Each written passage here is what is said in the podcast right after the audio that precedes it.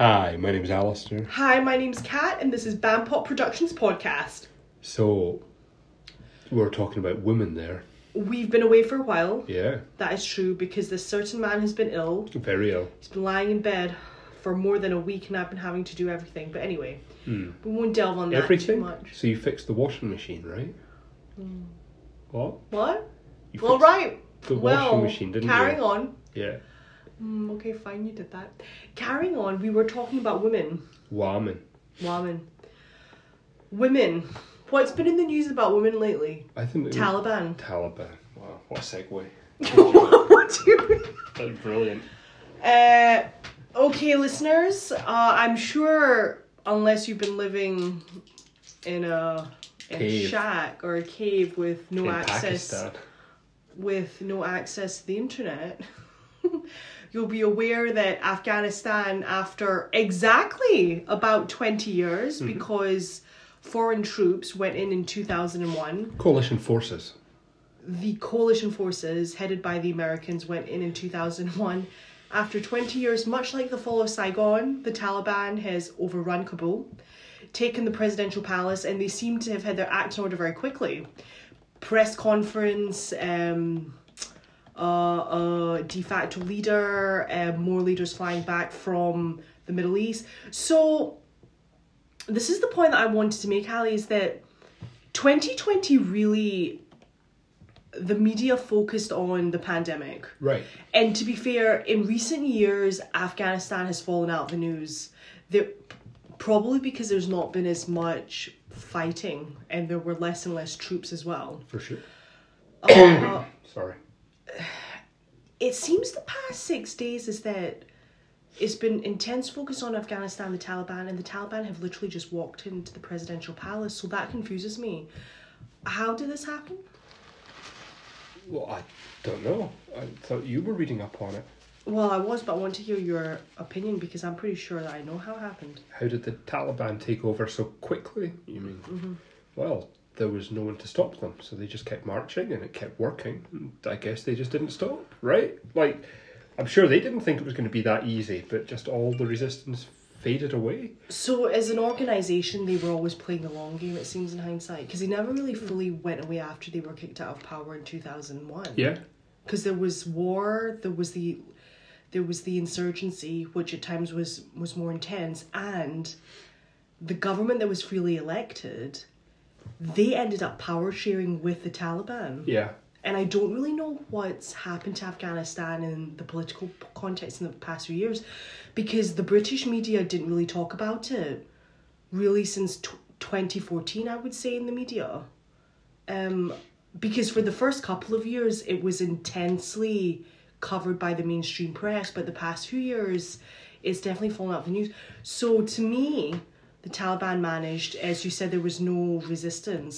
But do you not find that really sad and futile after the Americans and the coalition forces were there for more than twenty years, plowing sure. billions, billions into the country, um, trying to establish so-called free and fair elections. Total cost has been about a trillion dollars yeah. since... Um, not to mention the loss of lives and, lives, and the yeah. amount of troops that have been physically injured yeah. and... traumatized, I guess, because most of the troops tend to come home with some form of tra- trauma. Is that right? That's very common, yeah, in a conflict zone. So it's like all that money plowed in, and in six days, the Taliban are like just marching. So clearly they had a plan because they've moved things very quickly and, and they've been very smart with their P R. Very. The women are to be elevated. They will now be fantastic. Full rights for the women.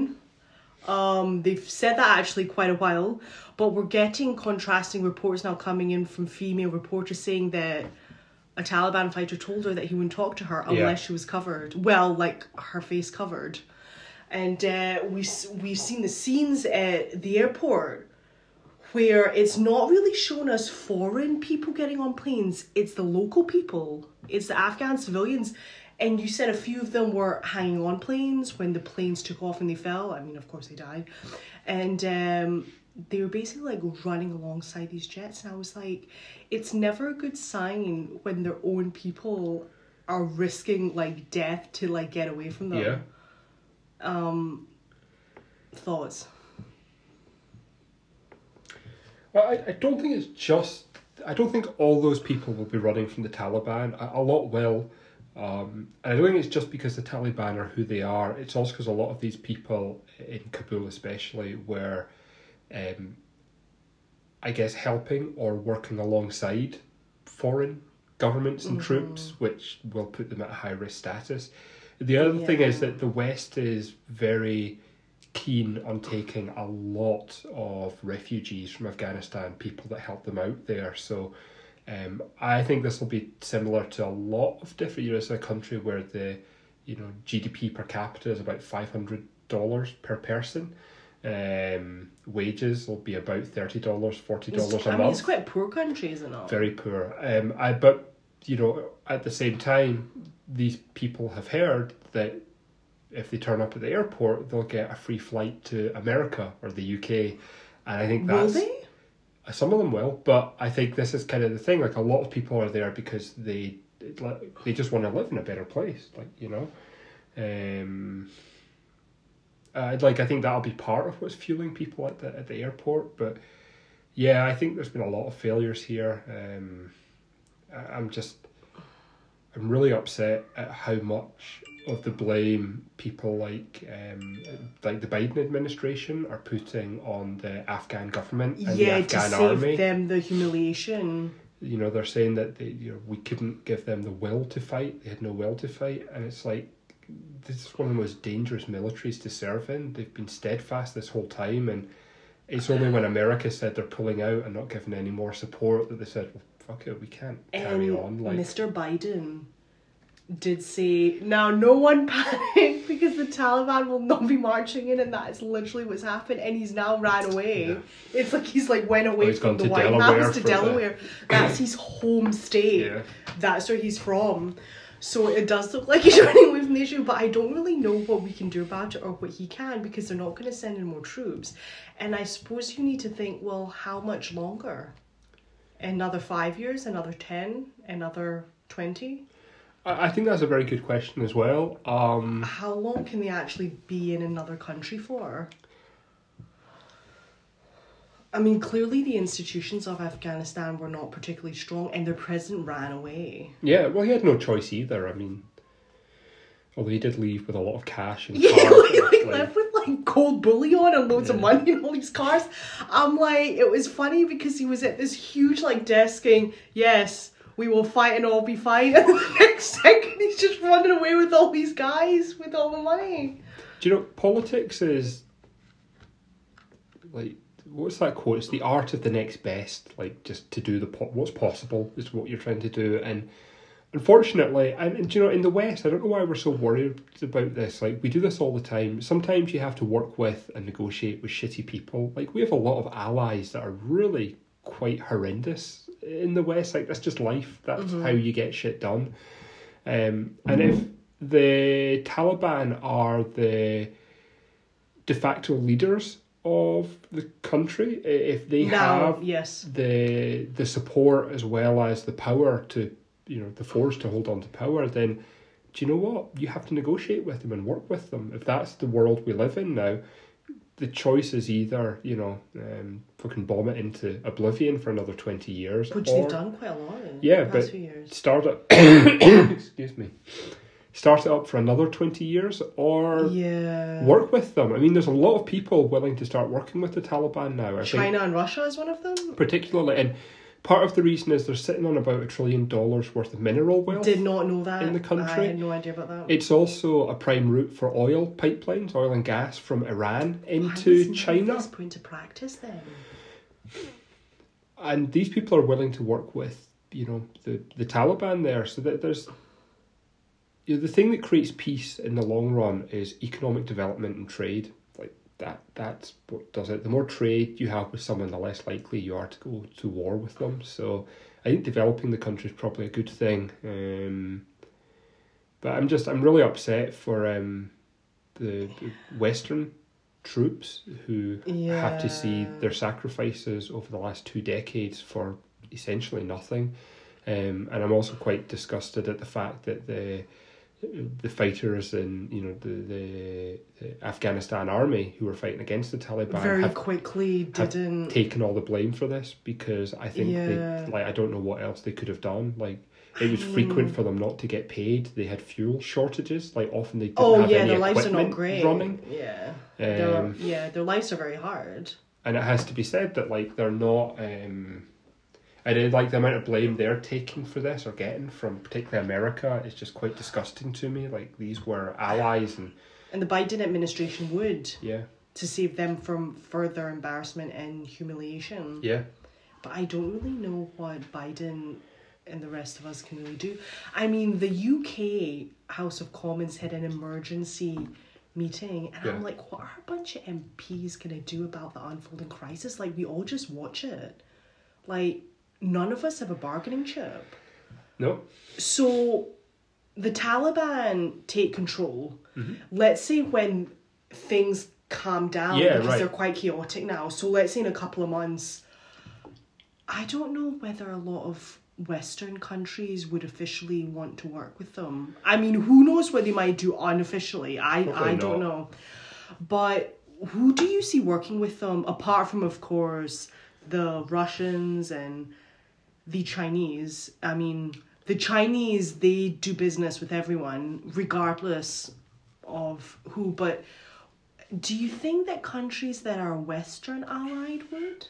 Or that are West, Western, like the U K, the U S, certain European countries, would like they be doing business with the Taliban people? Yeah, um, I think we have to wait and see. I think for me, the thing we have to wait and see at the moment is... what the Taliban are like now. I think you're going to get a lot of conflict. Like there's a lot of chaos at the moment, so you're going to see, and you know, whenever you have like a civil war like this or civil disruption, you'll get like real dickheads doing horrendous things on all sides. Um, you're going to see a lot of shots of and statements and videos of people in the Taliban that appear quite moderate to us. You're also going to see some horrendous things, like people being shot at point blank range. Um, There isn't a lot of, um, I guess, you know, a huge command over the fighters at the moment. I can't imagine they're getting a lot of direction from the leadership right now. So I think, I think the first thing to do is wait and see what the nature of this new Taliban is. Some of the things they've been saying are, are like really, like good. You know that they're going to be a little their bit P R more moderate. Spin like they're influencing yeah. no revenge. Fair to females and all this jazz. If you look at, you know, you can see some videos of from Kabul of women going about working and having jobs. You can yeah. see other videos of um, women being beaten and like rounded up. You, we're going to have to wait and see what they actually look like. But I think depending on the nature of the Taliban, I was listening to a podcast the other day um, with a, I guess a military expert um, on on this region in general, and you're saying, you know, twenty years is a hell of a long time for any organisation. Um, plus, given the death rate of the Taliban in Afghanistan over the last twenty years, a lot of the, most of the people who were in the Taliban in two thousand one are no longer there. Um, so he says, like, we need to reserve judgment on, like, what they're when actually like calm now. Down, what I, actually happens. I think that's true. It may, like, it's never going to be a good place for women or anyone to live. They're not going to be a good or good, like, you don't want them in charge anyway, but they may be considerably more moderate than they were, or they may not be, but I think it's probably worth waiting and seeing. They've um, done a decent job, it looks, of trying to keep peace at the airport. Like they, you know, having your most educated and westernized people leaving the country probably isn't a good thing. Those are the people you want doing things like, you know, kind of business and administration if they've got those skills. So you don't want those people leaving en masse. So they have an interest in keeping people there, but they actually seem to have done a fairly good job so far of trying to keep the peace where they are and trying to help, um, actually help the Americans and Westerners get their people to the airport. So Um, there haven't been any kind of mass rounding up of Westerners yet. Wait and see how that goes. Yeah, they were quite clear that the Taliban press seems to be that they're pushing a lot of positivity, but in reality they have taken the country by force. They've probably Very learned easily. a yeah. lot from ISIS. They had a good P R machine over mm. the last few, yeah. you know, decade or so. Um, so they probably picked up some skills from that kind of sort of jihad type of attitude. Um, and not good, but, you know, good in terms of how to present yourself and get the word out. Um, I, I don't know. I think it'll be interesting to see... Um, yeah, in the months to come, in yeah. the years to come, how it actually pans out. Um, whether it is going to regress to what it was. Actually, I know this is going to sound really ignorant, but I don't know who the Taliban are. I don't know either. Were yeah. they the government in Afghanistan in two thousand one? I think... I don't know. My Were they under- the organisation? My understanding is in this part of the world, it, it's... like the idea of government's slightly more, um, I guess, nebulous. Like people in regional areas have more power. There's different groups come together. I think I think Afghanistan is a so real country. So it was country. an organisation. It is an organisation and was, um, but they came to power uh, like it was the the Mujahideen, right? That the that fought the, the Soviets fought against. Yep. Um, they came into power in the nineties, I believe. Um, After the, the Russians left. Yeah. Um, By coming to power, meaning that in essence they were the state. Yeah, right. So this organisation and this group, they just seized control. But I don't think... Or it just came into yeah. being that they had the most control in the country and therefore right. they became the government. But just to say, I don't think that they had the same level of control that like a government in a more developed country would have. Um, you know, they, they have less ability to communicate effectively throughout the region, and you know they um, don't have much legitimacy after two two thousand one in right. the global sphere yeah, either. Is no, the thing. But remember, there's no like logistics either. Like the logistics are less good there, so um, they're not going to. Uh, Yeah, they were the group in power, but I don't think power looks the same there as it does in, say, America or somewhere else. Um, but yeah, I think that's changed now. Like, there is more technology in the whole world. Um, I think their ability to exert control over the country is probably better. And as I said, they actually have international partners now willing to work with them and help develop the country economically. So you may find that Chinese it actually... Russians, yeah, yeah, you may find that it actually develops relatively quickly as a as a nation. Um, I mean, here's hoping. Yeah. Like, I don't want them to be in the Stone Age. Like, I want right. all of us to develop and progress. You know, being able, being like a central route to get, you know, an oil a pipeline, gas pipeline you oil and gas, oil. yeah, from Iran to China would be really good for them. And if they can start to help develop, um, like mining and whatnot, then that, you know. China needs minerals and materials, and um, and they do business with anyone. They do. Well, so really do we, really. I mean, well, yeah, but we're hypocritical about it. Yeah, we're really sanctimonious and go, we'll support human rights. Let's sell a couple of jets yeah, to the yeah, Saudis. Yeah. Do you know, like the Chinese, like their government and the way that they do press are like, well, this is us, yeah. and they just go in and there's no pretense. So it's kind of like, yeah, yeah. So you're correct with that. But the way that we operate maybe is a bit different on the surface, but but the goals are the same. I haven't um, read this one yet, but I kind of wonder if maybe we will be. Uh, better at give me a sec I'm losing it yeah you are can't remember what I was going to say better at cooperating no, no, with no. organisations like no it was with good. countries no no it's okay I've lost it completely. Do you want to try to get it again? I don't think so. I think it's okay. Gosh, you're beginning to really zone out. I'm just a bit I'm still sick Sick as a dog. Uh, you're always ill. You've been off more than a week now. Now you need to buck up and do a pod. Okay. Yes, ma'am. Yes! Ma'am. So, I mean... I think nation building's just a really stupid thing to get into anyway. And I feel sorry you for... You think so? Yeah, I think I feel sorry for a lot of people involved in this war. Um, but... I think to talk about whether it's a success or failure, you kind of have to look at what the goals were of the countries involved in it, and um, And remind us of the goals again, because it's been like twenty years since the coalition troops went in. So what were the goals of the country? So they're trying to wrap it up now. I've heard this line a few times, that the goal was to prevent the Taliban's ability to export terrorism to the U S after nine eleven. So was that success? Uh, yeah, I mean, I'd wait and see, I guess. Um, but I don't know... I, I think, like, there are other goals as well. They're, like, part of it is just having major control. Like, it's trying to control the Middle East in general. Um, that's kind of the neoconservative approach since, you know, after World War Two, everyone kind of understood the importance of the Middle East, the kind of natural resources, the oil in particular. And um, I think a big part of it was literally just trying to maintain control within that, that region, having a good military presence there. Um, there's other kind of, I guess, slightly more conspiratorial, but essentially true takes in this. There's something Julian Assange said. Assange? Um, yeah, about what kind of ten years ago. That, you know, the, the goal here is really just to kind of wash taxpayers' money through the country and um, put it into private hands. So military-industrial complex, a ton of money gets, taxpayer money gets cycled through, you know, weapons producers, um... mercenary organisations and whatnot. I mean, and a country that doesn't have its hand in that pie. I, I'm not saying they don't, but I think you can really talk about that being a major goal is literally just... Yeah, know, it's profiteering. Yeah, yeah. There are organisations that yes. lobby for that kind of stuff and they benefit from it greatly.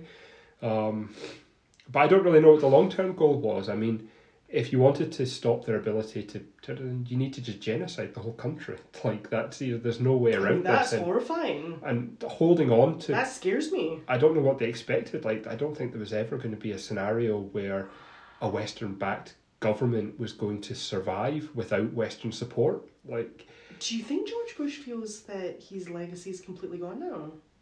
Probably not. Really? Yeah. But Afghanistan was a big part of his presidency. Don't you think he feels a bit disappointed? No, I don't think you really... really yeah, I don't... Well, maybe, I but... if I were him, I would... Because surely as an ex-president, it's all about your legacy. Okay, so, I, I yeah, he probably does feel kind of shitty about it, I imagine. Because it's full circle. But in the grand scheme of things, I think people tend to remember the end of these things more than the then the beginning. Start. Mm-hmm. Um, I think if you look at Vietnam, people remember the the the failures towards the end of the war yeah, and the rather chaos than and everyone trying to run away. The beginning of it. Um, and I suspect the same will probably be true here. I think Trump will get some blame because he was the one that kind of started yeah, the withdrawal.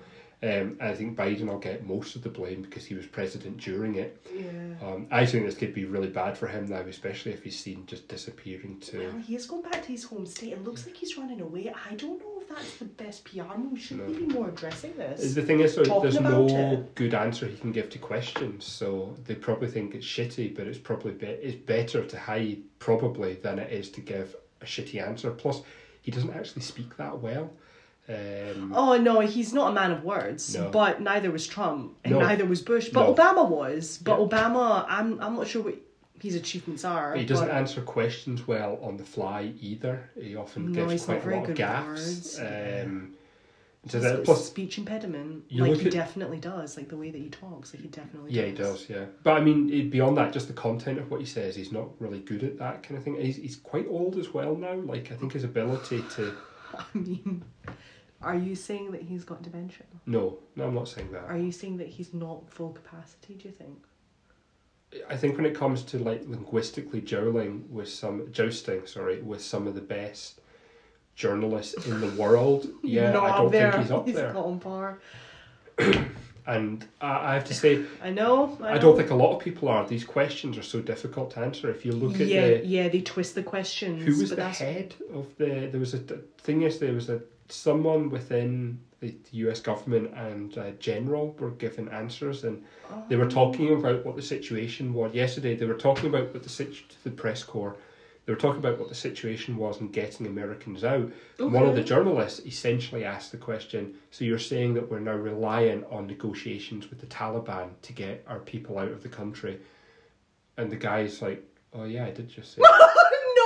he not was what sat, he yeah. said. No, no, what? He didn't say that. He just went silent. You could tell he was thinking it. He was silent for like fifteen seconds, and then the, the general, general or this other chap? No, the other guy, and the general had to step in and answer oh, because the, the guy was just much. in silent. The general just started talking about their capabilities to strike and airlift and Maybe whatnot. Maybe the official's just so like, yeah, he might just be so upset and tired of it. That is the situation. So just to yeah, say about, he can't deal with it. I don't know if Biden could like would. should be answering that. I, I mean, he's. I, I don't think Biden he could inspire really confidence. Anything. The other thing is... Also, he can't do much, though. Do you know what I mean? Like, he said yeah. that they were leaving and they've left. The other thing is these speeches are very important to affecting things on the ground. Like, if you see a very weak leader giving weak answers, that's really going to empower, you know, fighters on the ground in Afghanistan to think, shit, they can't do fuck all. We're going to go and do some crazy shit. Like... If you project strength, they're going to be good boys and try to, like, if they think that there's an American drone ready to wipe them all out, they're probably going to be a bit better behaved than if they hear Biden say, yes, we can't do shit. like, yeah. like these speeches at the moment are quite important to actually keeping the peace. Um, they're a major part of the war effort. Yeah, I guess I never really thought of it because when I see all the people in chaos at the airport, but I guess you're right with words can have an effect. But it seems to me the Taliban have been quite organised, meaning that they've been planning this for a while. Yeah. Not, well, they've been playing the long game since the start. Right. Um, I mean, they've actually been very persistent people. Like, because if you play the long game, that's definitely persistence. Um, you, and like, I asked a question, who are the Taliban? And I think in the Western media, particularly in the U K, like when I was a child in two thousand one, I was thirteen. Mm-hmm. And um, I just remember nine eleven, and that was the narrative, the Muslims are bad. Yeah. And Afghanistan was the Taliban are Muslims and they're bad and they oppress people mm-hmm. and they kill people. And that is generally the way that that organisation seems to operate. Right. But I think there's been a narrative, at least in my mind, for the past twenty years that the media have pushed, saying that the Muslims are bad, but actually coming from a country that is Islamic, but not being a Muslim myself, um, and having been friends with people who are Muslims in the country, um, and being cared for by a, a Malaysian nurse who is a Muslim, yeah, who worked for my father... I never had this view of Muslims, but there is a narrative in the media that's been pushed that that there's very negative focus about them, and I think that we just need to remember that these actions don't represent the majority of Muslims, of right? Muslim, because the Muslims are like everyone else. I mean, if like you ask me, like actually, culture and language and politics. Is different, but people really aren't that different. Because you were saying something to me people the other day that, different. that really resonated with me. Um, we sat through there and you said, Islam is incompatible with Western values. I did not. That's what you said. And then you then proceeded to say, oh, I think that all faiths are incompatible. Oh God, okay, right. So I do need to explain this then. Listeners, I, I didn't say that. I think uh, all I was saying is, I didn't, yeah. So what... What I said it is that if you take the worst parts of any religious textbook, they're incomplete. So, let me Stop explain coughing. it. Please give me a minute just to explain this so I don't Stop come coughing. across as a raving racist. Mm-hmm. There is a line that you hear from right-wing people and people who are racist or Islamophobic that Islam is incompatible with Western culture or Western civilization. Um, and I hate that line. I, I think... All religious texts have elements in it that you can read that are incompatible with things that we consider mm-hmm. civilized and civilization. Um, all religious texts will contain passages that tell you, say, how to beat slaves, how to stone people to death, and what which conditions. I find horrendous. It is horrendous. I don't think that. I think all religious texts have bits like that in, but I think what tells you if someone is, you know.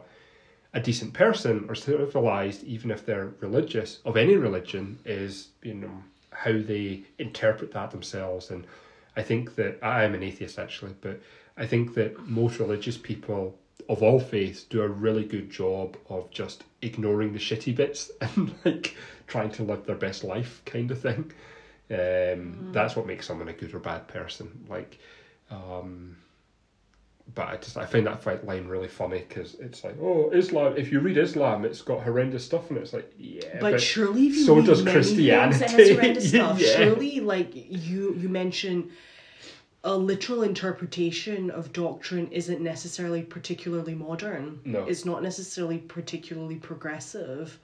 So you tend to find that there are certain interpretations of things that maybe are just more adaptable.